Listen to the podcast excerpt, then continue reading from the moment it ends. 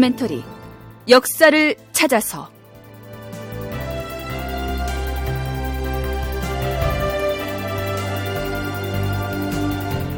제468편 조선통보를 주조하다. 극본 이상락, 연출 황영선.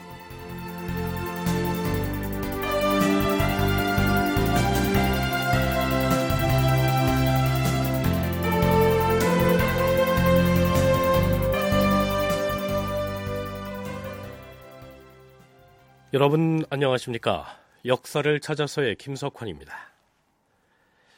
지난 시간에 우리는 지방 수령의 책임 하에 봄철이나 흉년의 구휼을 목적으로 혹은 논밭에 파종할 종자로 쓰도록 곡식을 구워줬다가 가을에 되돌려 받는 환상제도에 관한 이모저모를 살펴봤습니다.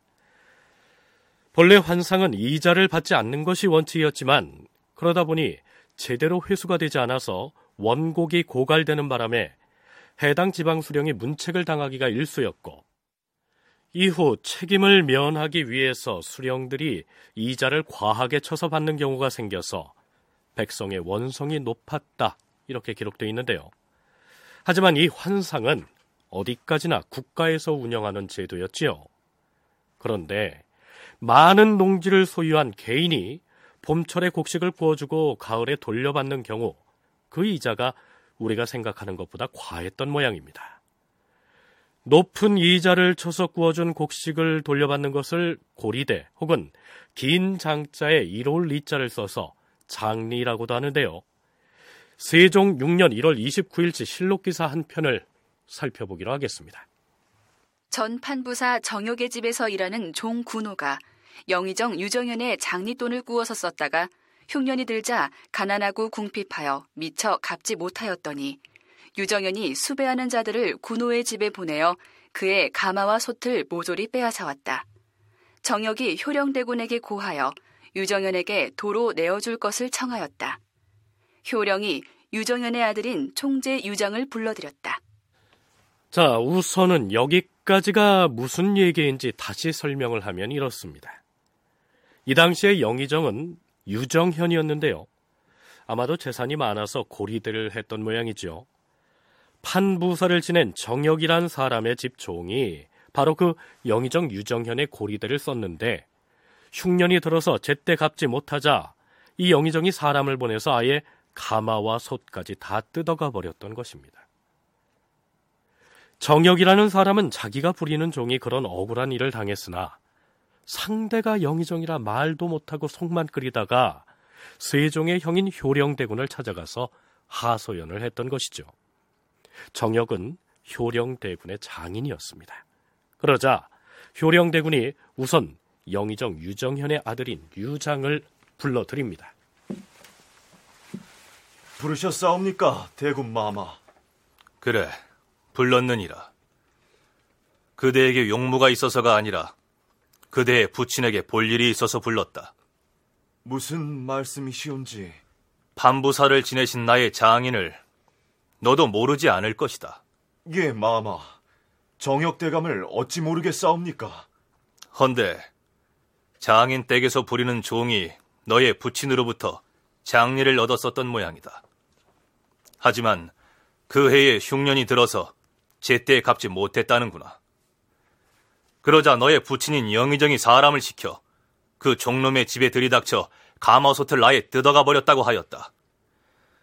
이 일을 너는 어찌 생각하느냐? 소인 드릴 말씀이 없사옵니다. 네 아비의 지위가 수상이 아니더냐?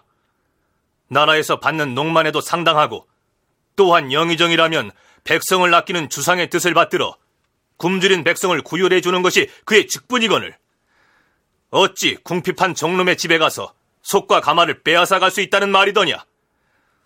대체 영의정 자리를 누리는 본의가 어디에 있는 것인가? 만일 가져간 것을 돌려주지 아니하면 우선 가마와 솥을 뜯어간 그 아랫사람들을 잡아다가 엄하게 매질을 하고 또한 임금에게 계달할 것이니 너는 돌아가서 너의 아비에게 고하라. 대군 마마, 저의 아비는 제 말을 듣지 아니한 지 오래되었사옵니다. 그러니 다른 사람을 시켜 고하는 것이 좋을 줄로 아옵니다. 유정현의 성품이 심히 인색하여 추호도 남에게 베푸는 일이 없고 자기 집 동산에 있는 과실들도 모두 시장에 팔아서 조그마한 이익까지 챙겼으며 빌려준 돈을 혹독하게 잘 받아들인 아랫사람에게 상을 주기도 하였다. 그는 영의정 지위를 이용하여 역참관리의 임명까지 마음대로 하여 이로써 부자가 되었으니 곡식을 쌓아놓은 것이 7만여 석이나 되었다. 백성들은 입을 모아서 비록 굶어 죽을 망정 다시는 영의정의 장리는 꾸어 쓰지 않겠다라고 원망하였다. 1인지하 만인지상의 영의정 자리에 있는 사람이 이런 식으로 고리된 오리를 해서 재산을 불렸다니 놀랍지 않습니까? 그런데 서강대 계승범 교수는 조선시대의 사채이자를 분석해보면 물론 고리대인 것만은 틀림이 없지만 요즘의 사채이자와 비교를 해보면 우리가 생각하는 것만큼 이자가 높지는 않았다고 얘기합니다.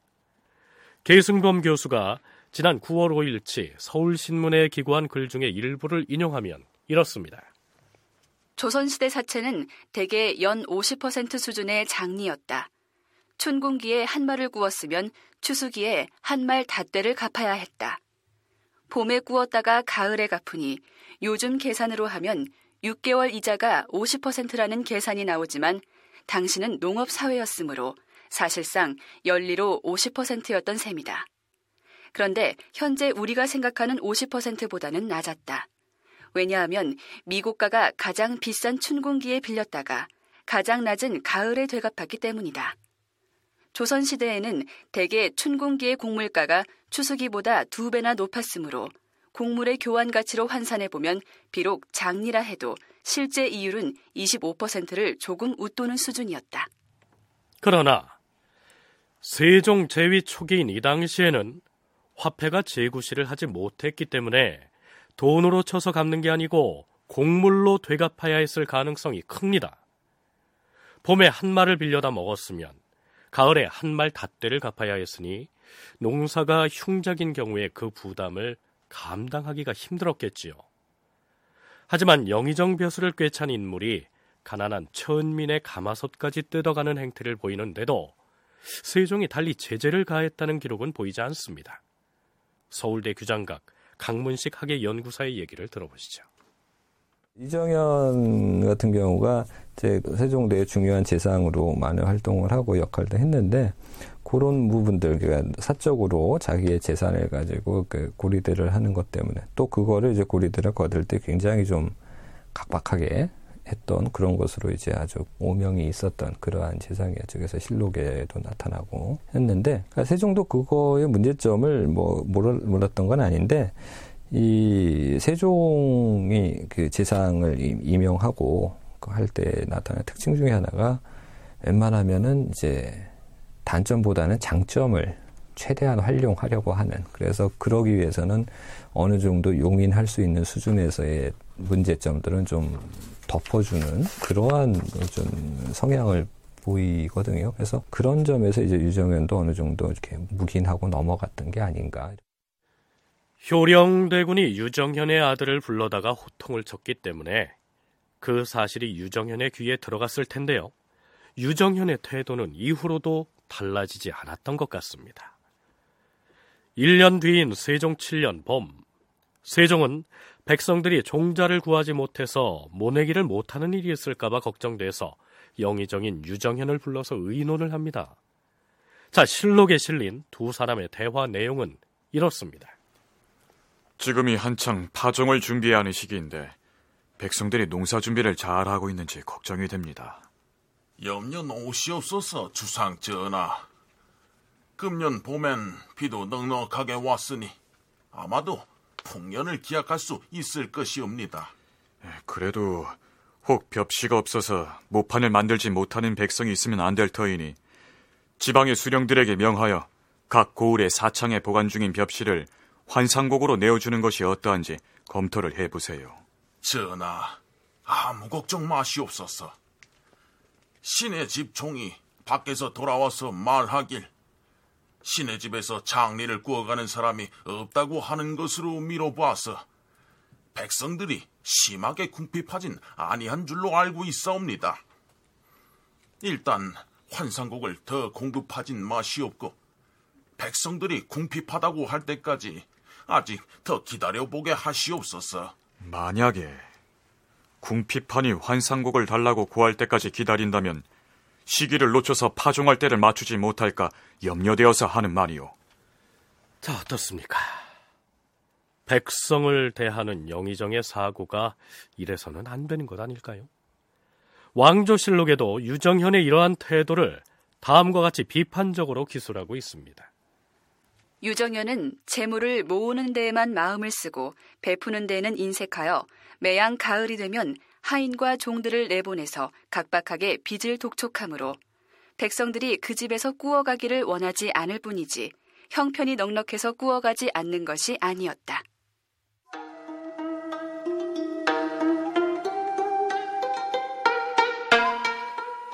조선시대 풍경.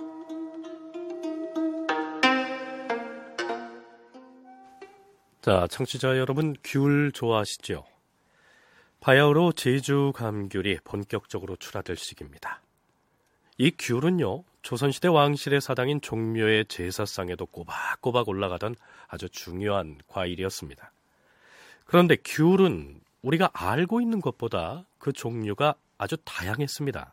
또한 제주도에서 귤을 재배하던 백성들은 나라의 곡물로 바칠 물량을 강제로 징수당하는 바람에 고통을 겪었던 것으로 기록되어 있습니다. 세조 때 제주 도안무사가 감귤을 조정에 공납할 때 민폐가 심하다는 내용의 계문을 올리는데요, 그 일부를 소개하면 이렇습니다. 주상전하, 감귤은 종묘의 신유에 바칠 뿐 아니라 나라의 빈객을 대접할 때도 없어서는 아니 될 과일이므로 그 쓰임이 매우 절실하옵니다. 귤의 종류를 살피건대 금귤과 유감과 동전귤이 가장 상품이고 감자와 청귤이 다음이며 유자와 산귤이 그 다음인데 근래엔 배양을 잘못하고 또 바람과 추위에 해를 입어 예전에 심은 귤나무는 거의 없어졌사오며 새로 심은 것은 아직 무성하지 못한 실정이옵니다. 또한 그 성질이 바람과 추위를 잘 타서 일반 민가의 양지 바른 울타리 안쪽 사람이 밟고 다니는 땅에는 뿌리를 튼튼하게 박아서 일찍 열매를 맺고 번성하지만 관청으로 사용하는 집에서는 비록 과원이 있다 할지라도 아무리 많이 심어놓아도 뿌리가 잘 내리지 아니하고 벌레가 쉽게 생기옵니다. 공력을 갑절로 들여도 도리어 사가에서 기른 것에 미치지 못하옵니다.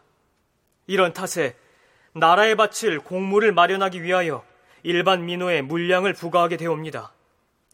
민가에 있는 귤나무에 열매가 맺히면 일일이 열매의 수를 헤아려 표지를 달고 또한 집주인으로 하여금 수확한 과일을 관아까지 운반해오게 하며 만일 기한에 바치지 못하면 형벌을 엄하게 하여 용서하지 아니하기 때문에 백성들이 귤나무 심기를 꺼려하고 심지어는 귤나무를 뽑아버리기까지 하고 있사옵니다. 귤 재배 농가에 대한 민폐가 이처럼 심했던 것이죠. 더군다나 제주도에서 멀고 먼 한양까지 장거리를 운반하는 과정에 상하는 경우가 많았으니 제주 고을에 수령으로 파견된 사람은 문책을 당할까 봐 노심초사했겠죠. 그래서 생각을 해낸 것이 육지에서 귤을 재배하는 방안이었습니다. 태종 12년 11월 21일 상림원 별감 김용을 제주로 보내어 감귤 수백 주를 순천 등의 바닷가에 위치한 고을에 옮겨 심게 하였다. 태종 13년 10월 20일 감귤 수백 그루를 전라도의 바닷가 여러 고을에 옮겨 심었다. 상림원 별감 김용으로 하여금 제주에 가서 귤나무를 옮겨오게 하였다.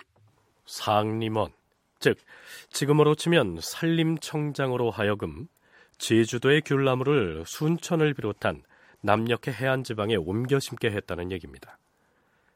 자, 근데 그 뒤로 어찌 됐다 이런 후속 기사가 보이지 않는 것으로 봐서 상림원의 귤나무 이식 사업이 성공을 거두지는 못했던 것으로 보입니다. 자, 이렇게 보면 값싼 감귤을 쉽게 구해 먹을 수 있는 오늘날의 우리는 참 행복한 편이 아닐까요? 물론 제주도 귤 재배 농민들의 노고는 잊지 말아야겠죠. 조선시대 풍경. 오늘은 제주 감귤의 공납에 얽힌 얘기를 보내드렸습니다.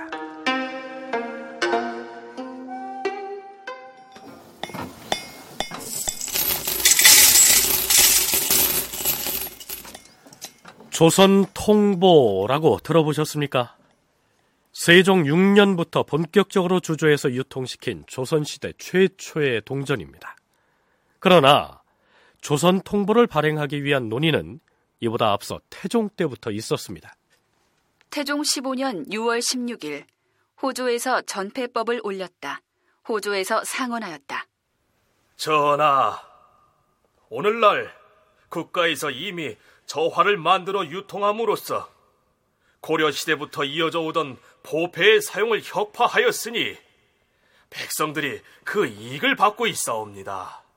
여기에서 포폐란 포, 즉 옷감을 물품 화폐로 사용하던 것을 일컫습니다. 조선을 건국한 뒤에 저화, 즉 지폐를 발행해서 사용함으로써 배나 곡식을 화폐 대용으로 쓰던 고려시대의 관행을 혁파했다. 이런 얘긴데요. 실상은 그렇지가 않았습니다. 자, 계속 들어보시죠. 하오나, 저화를 사용하는 데 있어서 미진한 것이 있사오니 바라건대 당나라 개원 연간에도 오수전을 만들어 지폐와 함께 통용했던 것처럼 우리도 조선 통보를 주조하여 저화와 겸행하게 하시옵소서. 조선 통보를 주조하는 데 있어 고리 한량증으로 10전을 주조하되 저화 한 장에 100전에 상당하게 가치를 정해 유통시키면 백성들이 편리하게 사용할 수 있을 것이옵니다. 실록에는 이러한 주청이 올라오자 태종이 그 의견을 따랐다, 이렇게 돼 있지만 이후에 유야무야 된 듯 다른 기록을 찾아볼 수가 없습니다. 그러다가 세종 5년 9월 16일 조정에서 다시 동전 주조에 대한 논의가 진행된 것이죠. 태종대왕 때 논의했다가 실행하지 못한 화폐 주조 문제를 다시 논의해봐야 합니다. 아니, 동전을 만들단 말씀입니까? 지금 우린 저화를 유통하고 있지 않습니까? 지금 저화가 제 구실을 못하고 있기 때문이지요. 처음 저화를 만들 때 한 장 값이 쌀 한 마리고 30장 값이 목면 한 필이었는데 지금 실정이 어떻습니까? 지금 우리가 쓰고 있는 지폐인 저화는 그 값어치가 형편없이 전해져 버려서 저화 한 장으로 겨우 쌀이 한 대박밖에 살 수 없으며 100여 장을 줘야 목면 한 필을 살 수 있는 형편입니다. 그러면은 동전을 만들어서 저화와 함께 통용을 하자는 얘긴데 그 동전의 가치를 어찌 정할 것인지 뭐 기준을 마련해놓고 만들어야 하지 않겠습니까? 동전은 역대로 중국에서 쭉 써온 것이니만큼 옛 당나라에서 주조했었던 개원전을 표준으로 삼아서 10전을 저울에 달았을 때 그 무게를 한량증으로 하면 될 것입니다. 좋습니다. 물론 동전의 새길 글자는 태종대왕 때에 논의했던 대로 조선통보라고 하면 될 터인데 하지만 동전 주조하는 데 소용되는 구리는 또 어디서 어떻게 조달을 하지요? 백성들에게 구리 한 근을 바치면 동전 전 160문을 준다, 이렇게 널리 알리면 어렵지 않게 모을 수 있을 것입니다. 그렇다면 이렇게 공론만 벌이고 있을 것이 아니라 사섬서로 하여금 동전 발행을 관장토록 하고 또한 사사로이 동전을 주조하다 적발되면 형률에 의해 그 죄를 엄하게 다스리도록 하는 율도 새로 정해야 할 것입니다. 좋습니다. 이상 논의된 내용을 주상전하께 아뢰도록 합시다. 그럽시다. 자, 이렇게 해서 금속화폐인 조선통보 발행을 위한 절차가 본격적으로 진행이 됩니다. 자, 이 시기 화폐 유통에 무슨 문제가 있었기에 동전을 발행할 발상을 하게 됐을까요? 서울대 규장과 강문식 연구사와 진주교육대 윤정 교수의 얘기를 차례로 들어보시겠습니다. 조선에서 만들어진 첫 번째 금속화폐이거든요. 그래서 그런 점에서 이제 주목이 되는 건데, 사실 요 이전에는 저화라고 해서 일종의 지폐죠. 종이화폐가 있었습니다. 근데 저화도 사실은 그렇게 유통이 썩 원활하게 잘 된 편은 아니었고요. 왜냐하면 이 시기에 이제 뭐 일반적으로는 물물교환 뭐 이렇게 얘기도 하기도 하지만, 조선 전기의 어떤 경제사 연구에 따르면 이 시기에는 오히려 일종의 현물화폐라고 할 수가 있죠. 그래서 쌀이라든가 아니면 포라든가 이런 것들이 이제 교환의 매개, 그러니까 화폐의 역할을 대신했다라는 것이고, 이 일반인들이 오히려 그게 더 이제 익숙한 것이고, 화폐라고 하는 것에 대한 어떤 개념, 이게 과연 재산 가치가 있는가, 이런 개념이 잘 안 들어왔다는 거죠. 지금도 돈이 그렇습니다만 언제든지 살 수 있다는 시장의 신뢰가 있지 않는 상태에서 그렇게 상품화폐 경제가 발달하지 않으면 현물이 좋습니다. 귀금속을 제외하고는. 왜냐하면 안 되면 먹으면 되니까, 안 되면 입어버리면 되니까 굉장히 유용성이 있는데 비해서 돈이라는 종이는 굉장히 익숙하지 않은 거래물입니다. 그러니까 정부가 이것을 돌리려면 조선시대 중기도 화폐를 하는데 또 가장 큰 고민이 많이 쓰게 하려면 화폐에 돌아야 되니까 세금을 받아들인다든지 이렇게 하는 강압적인 유통책을 쓰게 됩니다. 그런데 하기 싫은데 유통책을 강압적으로 쓰면 더더욱이 단기적으로 봤을 때 시장에서의 문제점들이 발생합니다. 당시만 하더라도 화폐에 대한 사람들의 신용이 워낙 얕아서 당나무 종이의 인쇄에서 발행한 저화의 경우에는 아무리 많이 가지고 있어도 그 가치를 실감하지 못하는 반면, 물품 화폐로 사용되던 배나 곡식 등의 현물은 그 교환 거래에 익숙했기 때문에 지폐 유통이 자리 잡을 기반이 매우 취약했다, 이러한 얘기죠.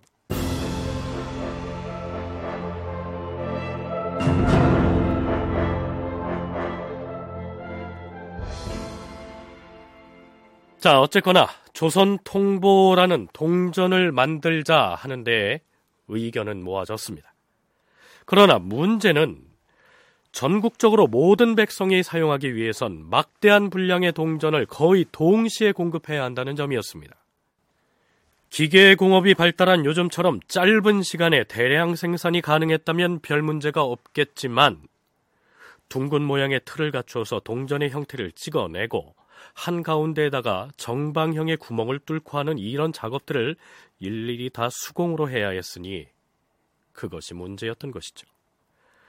자, 우선 동전을 만들어낼 주전소를 어디에다 몇 군데나 설치하고 거기에서 일할 장인들은 또 어떻게 확보할 것이냐, 이러한 문제가 대두된 것입니다. 신행호군 백환이 아래옵니다. 동전을 발행하여 저화와 함께 유통하겠다는 법을 새로 세웠사오니, 이는 나라와 백성을 유족하게 하는 방도로서 지극히 잘된 일이옵니다. 하오나 이것은 반드시 동전을 만들어낼 주전소를 여러 군데에 널리 설치하시고 그 일에 종사할 공인도 아낌없이 등용하여야 가능한 일이옵니다. 동전 만드는 일에 백성을 동원하려고 하면 농사에 차질이 오고, 그렇다고 농한기가 되기를 기다리면 시기를 놓쳐 시료를 거두기가 어렵사옵니다. 그렇다면 공은 농사에 피해를 주지 않으면서 일손을 구할 다른 방도가 있다는 말이요. 그러하옵니다, 전하. 가령 경상도의 경우 병선의 수효와 수군의 수가 다른 도에 비하면 2배가 넘사옵니다. 하온데 지금은 배를 타고 노략질하던 왜구들도 나타나지 아니하고 변방 경비도 별 문제가 없사옵니다. 그런 탓에 군량미만 축내면서 놀고 있는 군사가 무릇 10,000명이나 되옵니다. 이 중에는 구리와 철을 가공할 줄 아는 장인들도 많이 있어오니 이들을 자출하게 하시옵소서. 놀고 있는 군인들을 자출하여 주전소에서 일하게 한다. 뿐만 아니오라, 사찰들마다 구리와 철로 된 그릇 부치들이 없는 데가 없사오니 그것들을 징발하여 사용토록 하시옵소서. 하면 경상도의 경우 주전소를 어디에 두었으면 좋겠소? 하포진에 주전소 하나를 두고 울산진에도 주전소 하나를 두게 하시옵고 북은 각 포에 있는 병선 한 척마다 기술이 있는 자 서너 명씩을 차출하여 충실한 감독하에 동전을 만들게 하옵시면 백성에게는 폐를 입히지 아니하고도 나라에서 소용되는 동전을 만들어낼 수 있을 것이옵니다. 알겠소. 경상도뿐만이 아니라 전라도에도 주전소를 설치하고 별감을 나누어 보내어서 그 공역을 감독하게 할 것이오. 전 복내랑 강서군 경상좌도에, 행호군 백화는 경상우도에, 호군 이호는 전라도에 가서 주전소를 설치하고 공역을 감독하도록 하라. 이에 앞서 경기도의 양근군에 일찍이 주전소를 설치하고 대호군 남급을 시켜 감독하게 하였는데 그와 더불어 경상도와 전라도에도 주전소를 두게 한 것이다. 이렇게 해서 경기, 경상, 전라도의 각 주전소에서 동전을 주조하는 작업이 본격적으로 진행됩니다. 문제는 동전을 만드는 데 필요한 재료인 구리의 물량을 확보하는 일이었습니다. 호조에서 아뢰었다. 전하, 공조, 봉상시, 재용감, 군기감 등 조정의 각 관사에 있는 구리를 모두 모았사온데 통틀어 36,348근 세냥 중 9전이었고 생동은 64,077근 5냥 중이오며 나비 2,479근 세냥 중 그리고 노감철이 5,083근 14냥 중이옵니다. 알겠느니라. 외방에서 징발한 구리 그릇들까지 모두 수합하여 주전소로 보내도록 하라. 한편 동전 제조를 주관하고 화폐 업무를 담당하는 사섬서에서는 또 이렇게 아뢰었다. 주상 전하, 그렇지 않아도 저화는 본래 백성들이 즐겨 쓰는 물건이 아니었사온데 이제 동전을 겸용하라는 법이 정해졌사오니 이렇게 되면 저화는 더욱더 유통되지 아니할 것이옵니다. 마땅히 빨리 동전을 반포해서 백성의 마음을 안정하게 하시옵소서. 지금 동전의 주조 상황은 어찌 되고 있는가? 지난해 11월부터 금년 7월에 이르기까지 주조한 수가 불과 4,570관에 지나지 아니하옵니다. 금년 1년 동안 열심히 만든다 해도 1만 관을 채우지 못할 것이옵니다. 하오니 강원도 양근에도 주전소에 분서를 설치해서 장인과 보조하는 사람을 보내게 하시옵고 또한 나무와 숯이 여유가 있는 곳에다 대장간 50군데를 추가로 설치해서 주전하는 공장 50명과 보조 100명을 추가로 배치하게 하시옵소서. 그리하라. 그런데 여전히 문제는 모자라는 구리를 확보하는 일이었습니다. 호조 판서가 보고한 내용을 들어보시죠.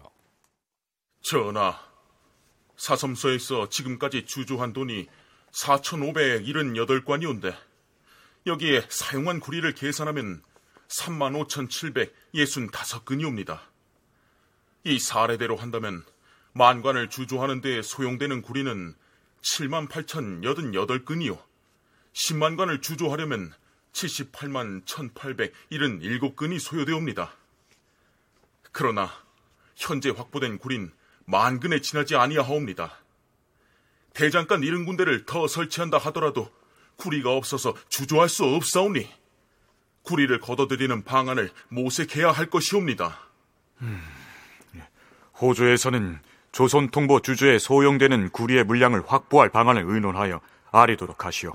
그런데 호조에서 보고한 구리 물량 확보 방안은 이렇습니다. 첫째, 서울의 각 관청 회계장부에 있는 구리 91,000근 중에서 우선 30,000근을 주전소로 보낼 것. 둘째, 벼슬아치들의 품기에 따라 차등을 두어 구리를 거둬 바치게 하되 그 대신 주조된 동전으로 계량하여 나누어 줄 것. 셋째, 각 지방의 관청에 명하여 구리로 만든 그릇 부치들 일체를 모두 기한을 정하여 수납하도록 할 것. 넷째, 죄를 범하고서 그 죄값으로 속전을 바치는 경우 모두 구리로 납부하게 할 것. 다섯째, 민간에 있는 각종 동전들을 모두 거두어 드릴 것. 여섯째, 만들어진 동전을 녹여서 구리로 쓰는 자는 사사로이 동전을 주전한 죄에 버금하여 엄하게 단죄할 것. 자, 한마디로 말해서 조선 통보라는 동전을 만들어서 유통하기 위해서 총동원령을 내린 셈입니다. 그런데 경상좌도인 하포, 즉 지금의 마산에 설치했던 주전소에서 문제가 생깁니다.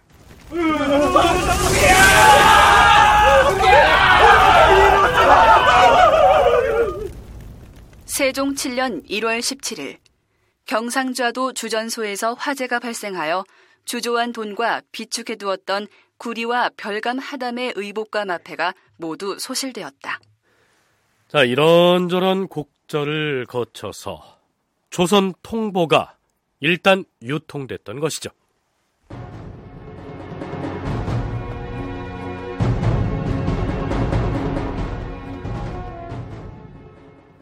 조선 통보의 발행은 우리나라 화폐의 역사로 보면 획기적인 일이었습니다. 그러나 학자들은 그 역시 저화와 마찬가지로 화폐로서의 구실을 제대로 해내지 못한 것으로 평가합니다.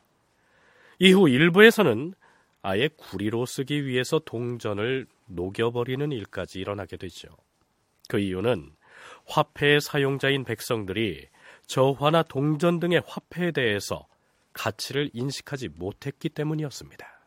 기금속 화폐는 아니지만 현물 쪽에 가까운 금속 화폐로서의 성향을 갖고 있는 것이 사실이고, 저화의 규정력이 약화될 때 무엇인가 국가가 지속적으로 화폐에 대한 대책을 마련한다는 것은 전근대사의 화폐가는 이권재상, 화권재상이라는 표현을 씁니다. 이권은 모두 국가에게 있고 화폐의 권한이 국가에게 있다는 대단히 선언적인 말입니다. 그러니까 주조권이라는 것이 굉장히 중요한 역할을 합니다.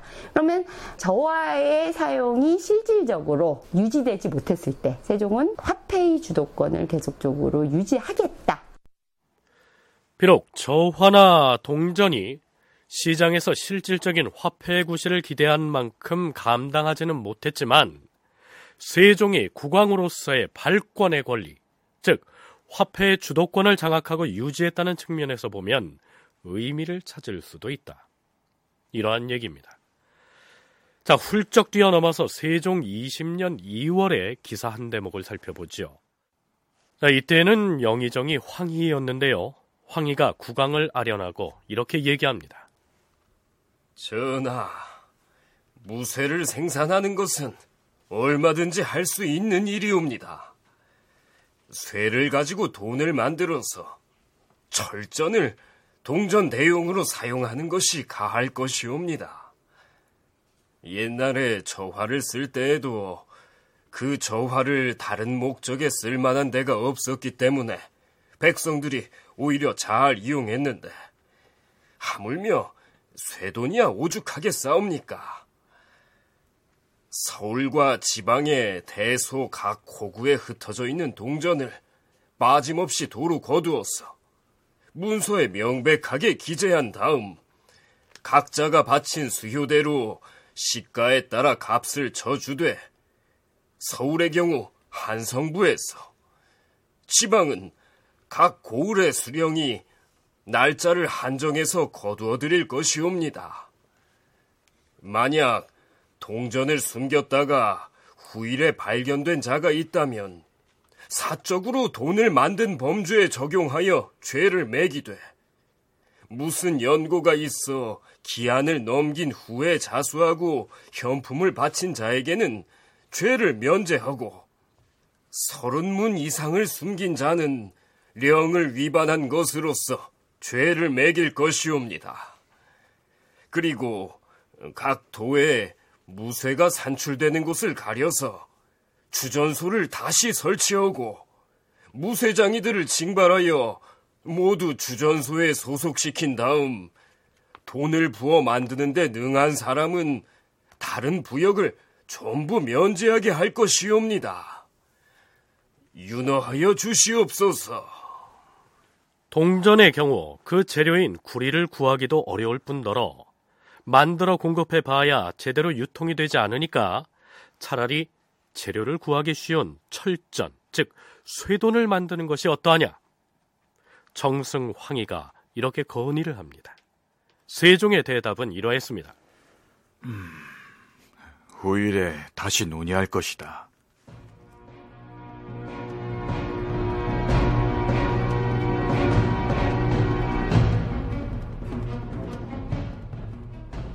세종 5년, 서기론 1423년에 해당하는데요. 그해 7월 30일 전하, 평안도 절제사 최윤덕이 파발을 띄워서 급히 용무로 알려왔사옵니다. 무슨 일인가? 평안도 절제사라면 명나라와 관련 있는 일이 아닌가? 그러하옵니다. 중국 사신인 소감 해수와 예부 낭중인 진경이 두목 20여 명을 거느리고 이달 7월 27일에 용봉 역참에 이르러 유숙할 것이라 전해왔사옵니다. 그렇다면 우리도 예전의 사례대로 맞이하면 될 것 아니겠는가? 한성부사 권진을 원접사로 보내어서 사신을 맞이하게 할 것이다. 명나라에서 사신이 오는 일이야 예사로운 일이었지요. 세종은 늘 해오던 대로 사신을 맞이할 원접사를 파견해서 맞이하게 했던 것입니다. 자, 잠깐. 여기에서 명나라에서 조선에 파견한 사신들의 면면을 살펴볼 필요가 있습니다. 조선 초기부터 여태껏 명나라의 단골로 파견했던 사람은 황엄이라고 하는 사람이었죠. 고려 때 환관으로 중국에 바쳐졌다가 황제 측근의 인물이 돼서 사신의 사명을 띠고 조선에 왔던 것입니다. 그런데 이 해수 역시 황엄과 마찬가지 경로를 거쳐서 중국으로 건너갔던 인물이었습니다. 이 사람들이 이제 중국의 환관으로 이제 어떻게 보면 이제 공녀처럼 이렇게 가게 되는 거잖아요. 그러니까 그런 과정에서 아마 본국에 대한 반감을 갖게 돼서 그런 건지는 모르겠지만 어쨌든 이 황제의 권력을 배경으로 이 조선에 와서 굉장히 여러 가지 많은 문제점들도 일으키고, 그러니까 조선 출신이지만 조선에 오히려 해를 입히는 그러한 모습들이 이제 많이 나타났다는 거죠. 그래서 행패를 부리기도 하고, 이제 명나라에서 요구한 것 이상으로 요구를 하기도 하고, 또 이제 본국에 남아있는 자기 가족들이라든가 이런 사람들을 위해서 뭐 여러 가지 무리한 요구를 한다거나 이런 문제들이 많이 나타났기 때문에 이제 태조 이성계와 태종 이방원 제위기에 황엄이 명나라 사신으로 조선에 건너와서 경복궁에서 처녀를 간택하는 등 이런저런 무리한 요구를 하면서 전횡을 일삼았던 내용들은 이미 소개한 바가 있습니다. 아마도 그 황엄이 물러나고 이제 해수라고 하는 새로운 조선 출신의 환관이 사신으로 건너온 모양입니다. 자, 이 사람은 조금 다를까요? 그 전에 해수라는 환관 역시 황엄을 따라서 수차 조선에 왔던 이력이 있는데요. 태종 이방원은 황엄이 다소 무례한 행동을 해도 그걸 대부분 받아들였던 것으로 실록의 기록에 나타나고 있습니다. 그런데 이 해수는 황엄의 이러한 독단에 대해서 은근히 견제를 했던 것으로 나타납니다.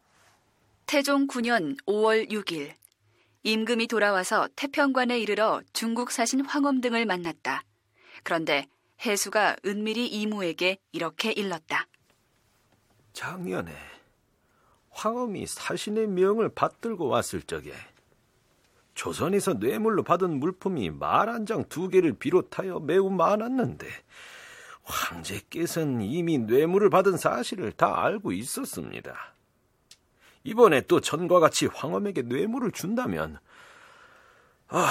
내가 마땅히 황제 폐하께 아뢰 것입니다. 주는 자나 받는 자나 모두 죄가 있는 것이 아니겠습니까? 자, 이러한 발언을 한 적이 있는데요. 황엄이 물러나고 바로 그 해수라는 자가 조선의 사신으로 온 것이죠.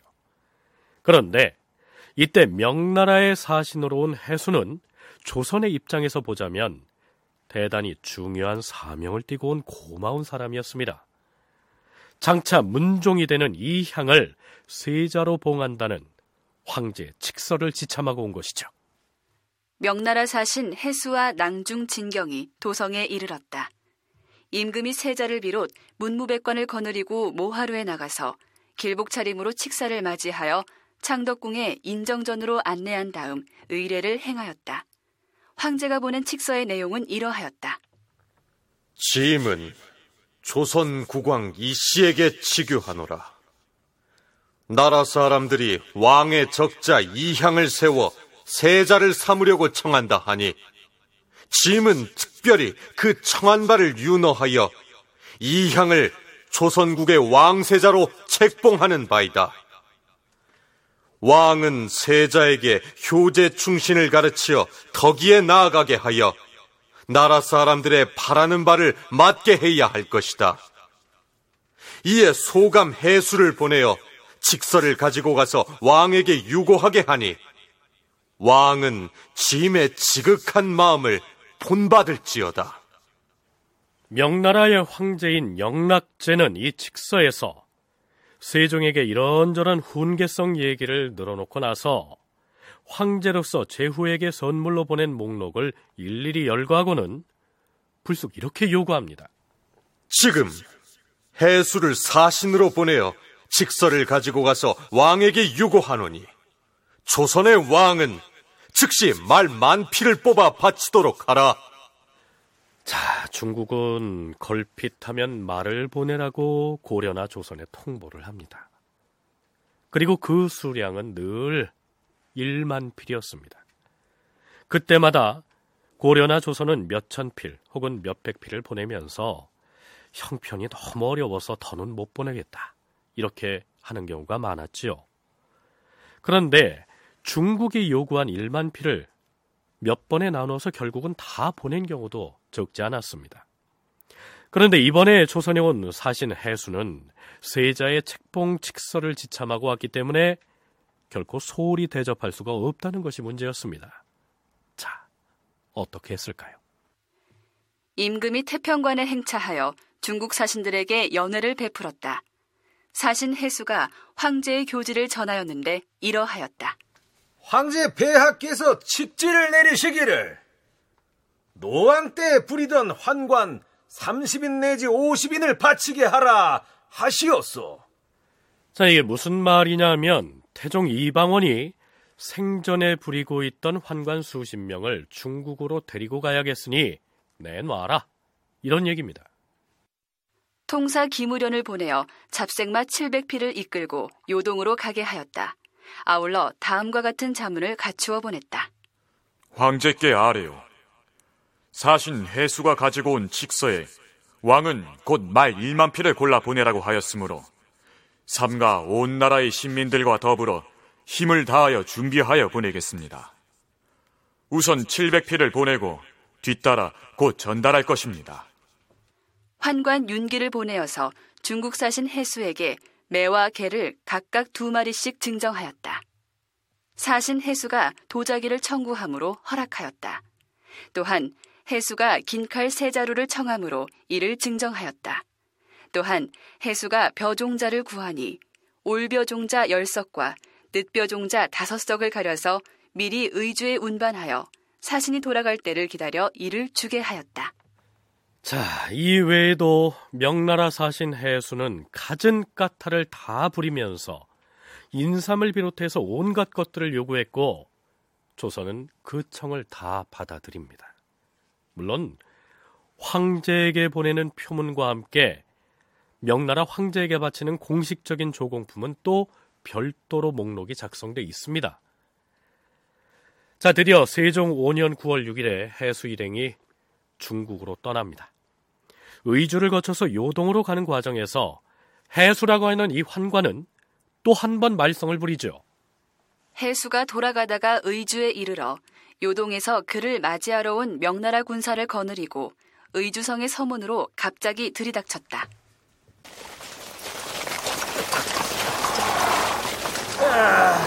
이놈들! 내가 누구인 줄 아느냐? 나는 대명제국 황제 폐하의 사신이니라. 지금부터 한양에서 내가 받은 물건들을 매매할 것이니 너희들은 기꺼이 협조를 해야 할 것이다. 의주 판목사 성제는 당장 나오라.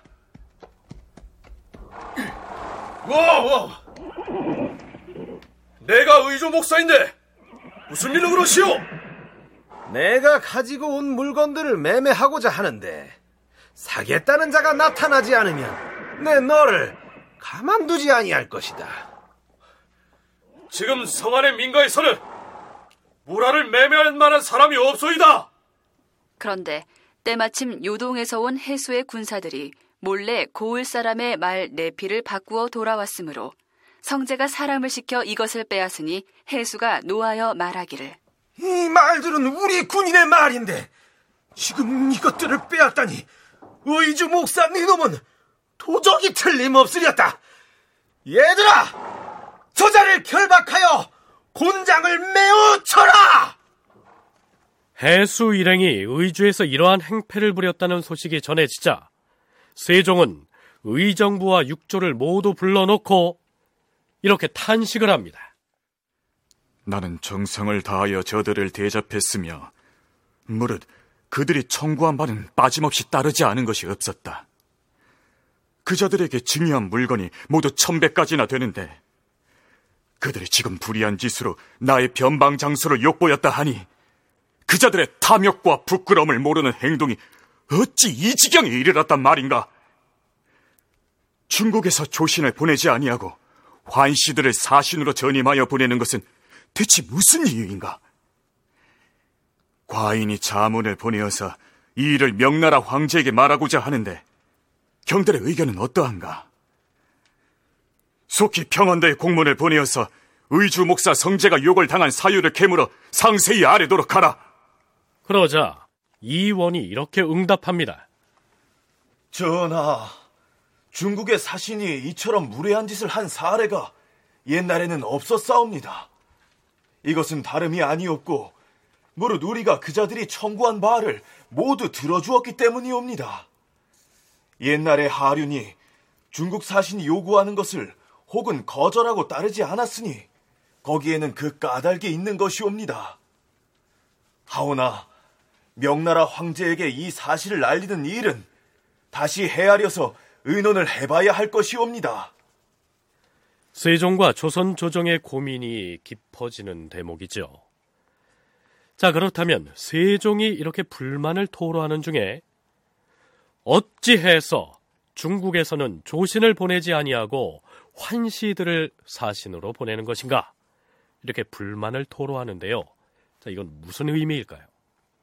황엄이나 해수 같은 사람은 황제의 칙서를 갖고 오고 있는데 내사라고 표현하는 환관, 우리가 얘기하는 그 환관이 아니라 그 근신들이 오고 있습니다. 그러니까 세종이 정식의 예조에서 임명에서 온 관리가 아니라 굉장히 특명사절 쪽에 가까우니까 외려 굉장히 조선조정도 공식적이지 않은 눈치를 많이 봐야 되는 거죠. 왜냐하면 이 사람은 직접 명나라 황제와 만나서 얘기를 하는 사람들이니까 기분에 따라서 조선이 굉장히 황제한테 이상한 걸 한다더라라고 말이 들어갈 수 있는 내사들이 오고 있다는 거죠. 이거는 굉장히 조선조정을 사실은 태종 때부터 어렵게 했습니다.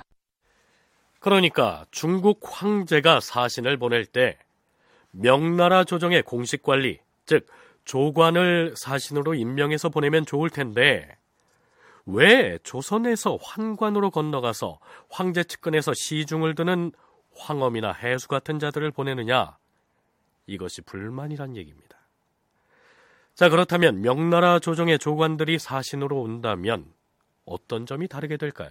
조관들이 오면은 대개는 이 사람들이 그냥 관료들이 아니라 그쪽에 학자 관료들이 와요. 뭐 한림학사 출신이라든가 뭐 이런 사람들이 주로 조관들이 많이 오거든요. 그럼 그 사람들은 물론 그 사신 외교적인 부분들도 있지만 또 그 과정에서 이제 조선의 그 문인들, 특히 이제 그 사신을 접대하러 나가는 그 문인들과의 어떤 문화 교류라든가 이런 쪽에 상당히 그 많은 그 관심을 기울입니다. 그래서 서로 주고받은 시문들을 모아서 황화집이라고 하는 그런 책도 이렇게 편찬을 하고, 그래서 그런 경우에는 오히려 서로 이제 소통도 잘 되고 그 또 그 과정에서 이제 조선 문인들의 어떤 학문적인 우수성이랄까 문화적 우수성 이런 것들도 이제 잘 나타나고 하는데, 중국 조정의 공식 관리인 조관이 사신으로 오는 경우에는 그 사신을 접대하는 조선의 접반사와 개인적으로 유대관계를 맺으면서 시문을 주고받기도 하는 등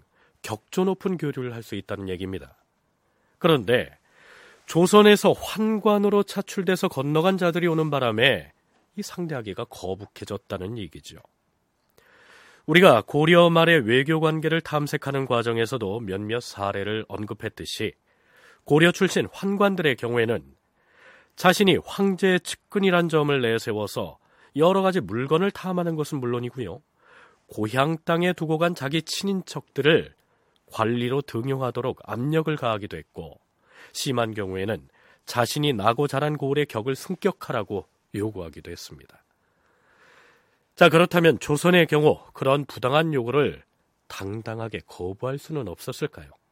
조선의 입장은 어떠냐면, 그러면 예부의 관리를 보내라 이렇게 요구할 수는 없는 상황이었습니다. 태종 때나 세종 초기 이런 내사들이 중심으로 하는 그 사신들이 왔을 때 굉장히 어려웠던 이유 중에 하나는, 특히 세종의 즉위가 정식적으로 명나라에서 사실대로 얘기하고 당당하게 인정을 받은 사안이 아니었기 때문에 정종이 물려줬다거나 혹은 양녕대군이 갑자기 교체된 부분을 정식으로 얘기하고 교체하지 않았기 때문에 이게 언제나 명나라가 문제 제기를 하지 않고 넘어가게 조처를 해야 됐습니다.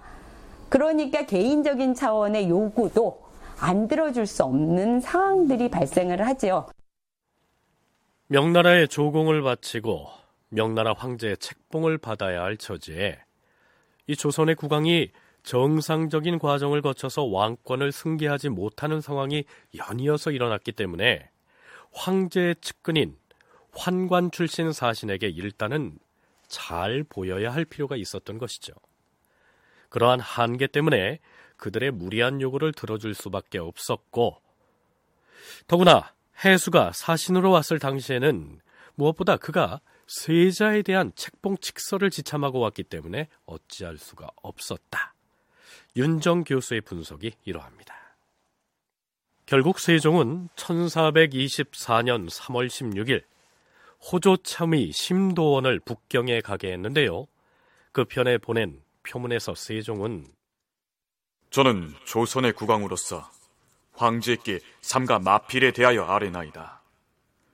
작년 8월 18일에 명나라의 흠차소감 해수가 칙서를 가지고 본국에 와서 말 1만 피를 보내라고 하였으므로 내가 본국의 종친 및 대소신료와 군민으로서 말을 가지고 있는 집들을 모두 조사하여 잡생마 1만 피를 갖추어 17차례에 나누어 요동도사에 보내었기에 삼가 이 주문을 갖추어 올리는 바입니다.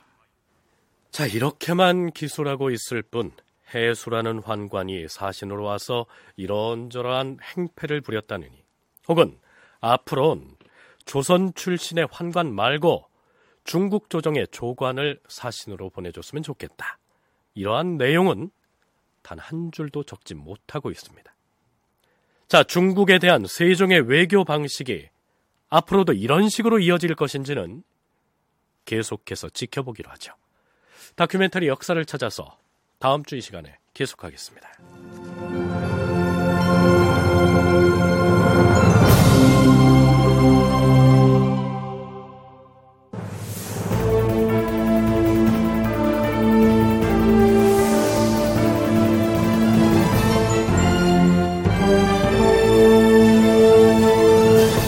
다큐멘터리 역사를 찾아서 제468편 조선 통보를 주조하다, 이상락 극본, 황영선 연출로 보내드렸습니다.